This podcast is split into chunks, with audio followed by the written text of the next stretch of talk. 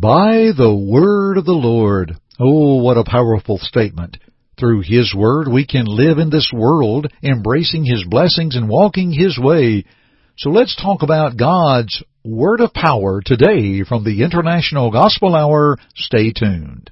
On Jordan's stormy banks I stand. Hi, this is Jay Webb for International Gospel Hour.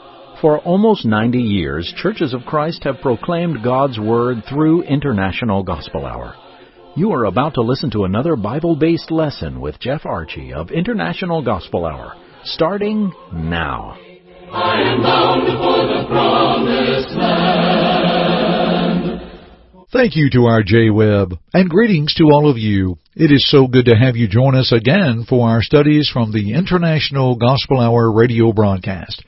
Whether you're hearing us from over the air radio, internet, podcast platform, or internet or online, whatever it might be, we're grateful you found us, and we're thankful that you have joined us today. Let's begin by considering the 33rd Psalm, verses 6 through 9. By the word of the Lord the heavens were made, and all the host of them by the breath of his mouth. He gathers the waters of the sea together as a heap. He lays up the deep in storehouses. Let all the earth fear the Lord. Let all the inhabitants of the world stand in awe of him. For he spoke, and it was done. He commanded, and it stood fast. Dear friends, think about that for a moment. By the word of the Lord, the breath of his mouth, he spoke, and it was done. He commanded, and it stood fast or solid. The power of God's Word, the speaking of God, and what all has happened. Dear friends, let's think about God's Word of power today. Now, before we get into our study, we have a very special free booklet that's quite popular. As a matter of fact, recently a viewer of our television broadcast wanted a hundred of them to share with people. And we just want to send you just one. And we've got a very special free booklet about the Bible. Here's our Jay Webb with the details of how you can receive this free offer. Good folks, please allow us to send a special free booklet called Something is Wrong, but the Bible is Right.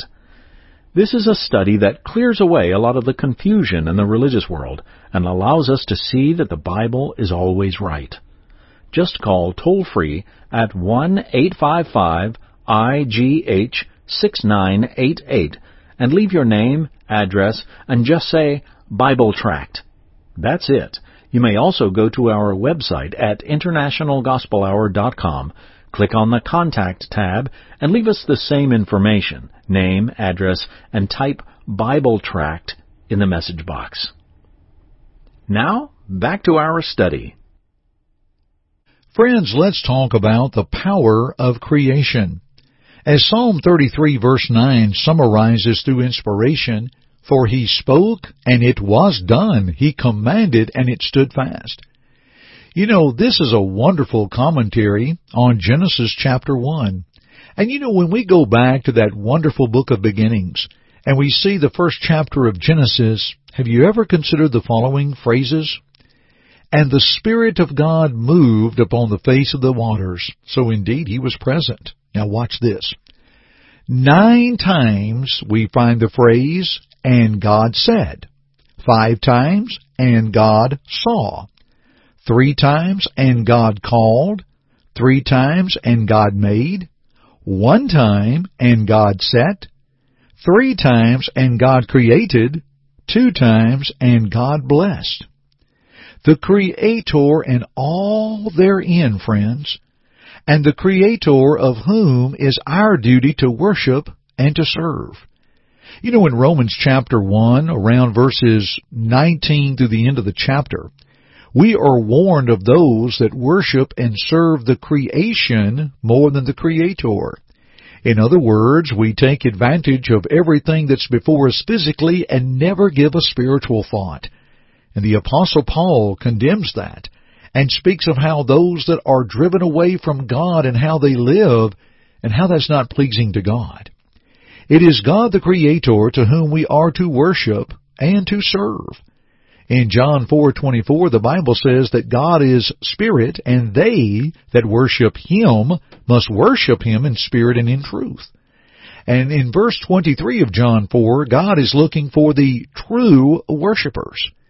Friends, it's easy to worship God who is our creator.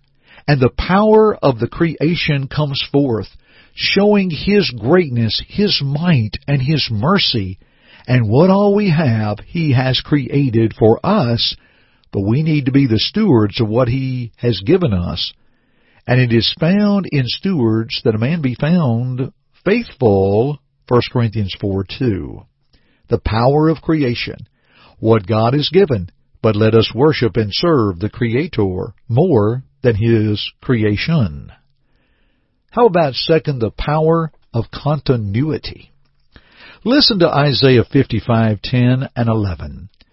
For as the rain comes down and the snow from heaven and do not return there, but water the earth and make it bring forth in bud, that it may give seed to the sower and bread to the eater, so shall my word be that goes forth from my mouth.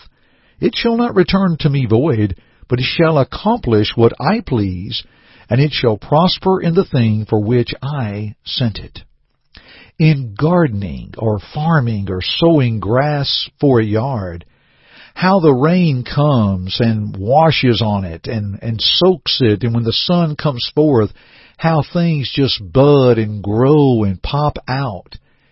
It's been said that if you hear in your forecast, wherever you may live, that snow is coming, that's the time to throw out grass seed because when the snow is on the ground, and it melts, it takes the seed down deeper into the soil. It's not a bad idea.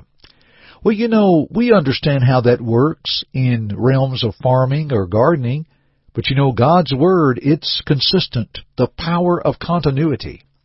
We prosper as we hear it. I think of the 23rd Psalm and its grace. You know, that seems to help other people. But God's Word will come forth and bud in our lives when we are doers of the word and not hearers only, as we are instructed in James 1, 21 and 22. Therefore lay aside all filthiness and overflow of wickedness, and receive with meekness the implanted word which is able to save your souls. But be doers of the word, and not hearers only, deceiving yourselves. We bring to mind 2 Timothy 2 verses 8 and 9. Remember that Jesus Christ of the seed of David was raised from the dead according to my gospel, for which I suffer trouble as an evildoer, even to the point of chains. But the word of God is not chained, nor is it bound. And the word that comes forth, God's word is not chained or bound. It's going to go where God desires it. And the results are going to be what God desires. Friends, are we not blessed when we hear of this great word? Are we not blessed that we can take moments such as this to see God's word and His will for our lives? I want to pause at this point because as we're talking about the power of God's Word in creation and continuity and how His Word comes to us and does not return unto Him void, Uh, friends, maybe you'd like to have a, a good online Bible study to help you. Well, we want to offer that from the World Bible School. Here's our Jay Webb with the details. Our friends at World Bible School have a wonderful online Bible study available, and it is free. That's right, it's free. Please visit worldbibleschool.org and register. You will be provided a study helper who can answer questions and provide feedback for your lessons. Please sign up today. That's the free online study at worldbibleschool.org. God's Word of power, we see it in creation, we see it in continuity. How about confirmation? I'm going to defer to the late Wayne Jackson, who for many years was the editor of the Christian Courier, and you can find that website at christiancourier.com. Brother Wayne Jackson observed more than 3,800 times in the Old Testament there is the claim that the Bible is the Word of God. When we think about this, for example, Brother Jackson continues this thought. that the Bible contains two types of information, one that is checkable and one that is also documentable. We can check on the nations of Israel and Assyria, for example. We can check on the country of Babylonia. We can check on details whether they were corroborated, how it all works together. You know, the records of ancient Assyria were discovered in many palaces and the Assyrian invasion of Judah were recorded at 46 cities were taken and the Bible checks that out exactly. When you look at Acts 27 and 28, it presents more on ancient sailing than anything you could find according to scholars. Brother Jackson refers to a James Smith in 1848. He was a Scotsman, decided, and he decided rather to investigate the details of Luke's record, especially in Acts 27 and 28, traced out the route, spent the entire winter in Malta, checked and rechecked every detail, resulting in the book, The Voyage and Shipwreck of St. Paul by James Smith. And scholars say nothing surpasses this book to this day for showing the precise correctness of Acts 27 and 28. You know, I appreciate Brother Jackson and his good work in that regard. And again, you can see this information and others, good information, on ChristianCourier.com. And there are many other historical matters that are affirmed by the Bible and God's powerful Word is a confirmation. So friends, God's Word of power affirms the power of creation, of continuity, and confirmation. And we know that the Word of God, the Holy Bible, that is our guide. Friends, that's what we use here on the International Gospel Hour. It's the only source that is worthy to be used. And how thankful that we are that you study the Word of God. Please let us hear from you.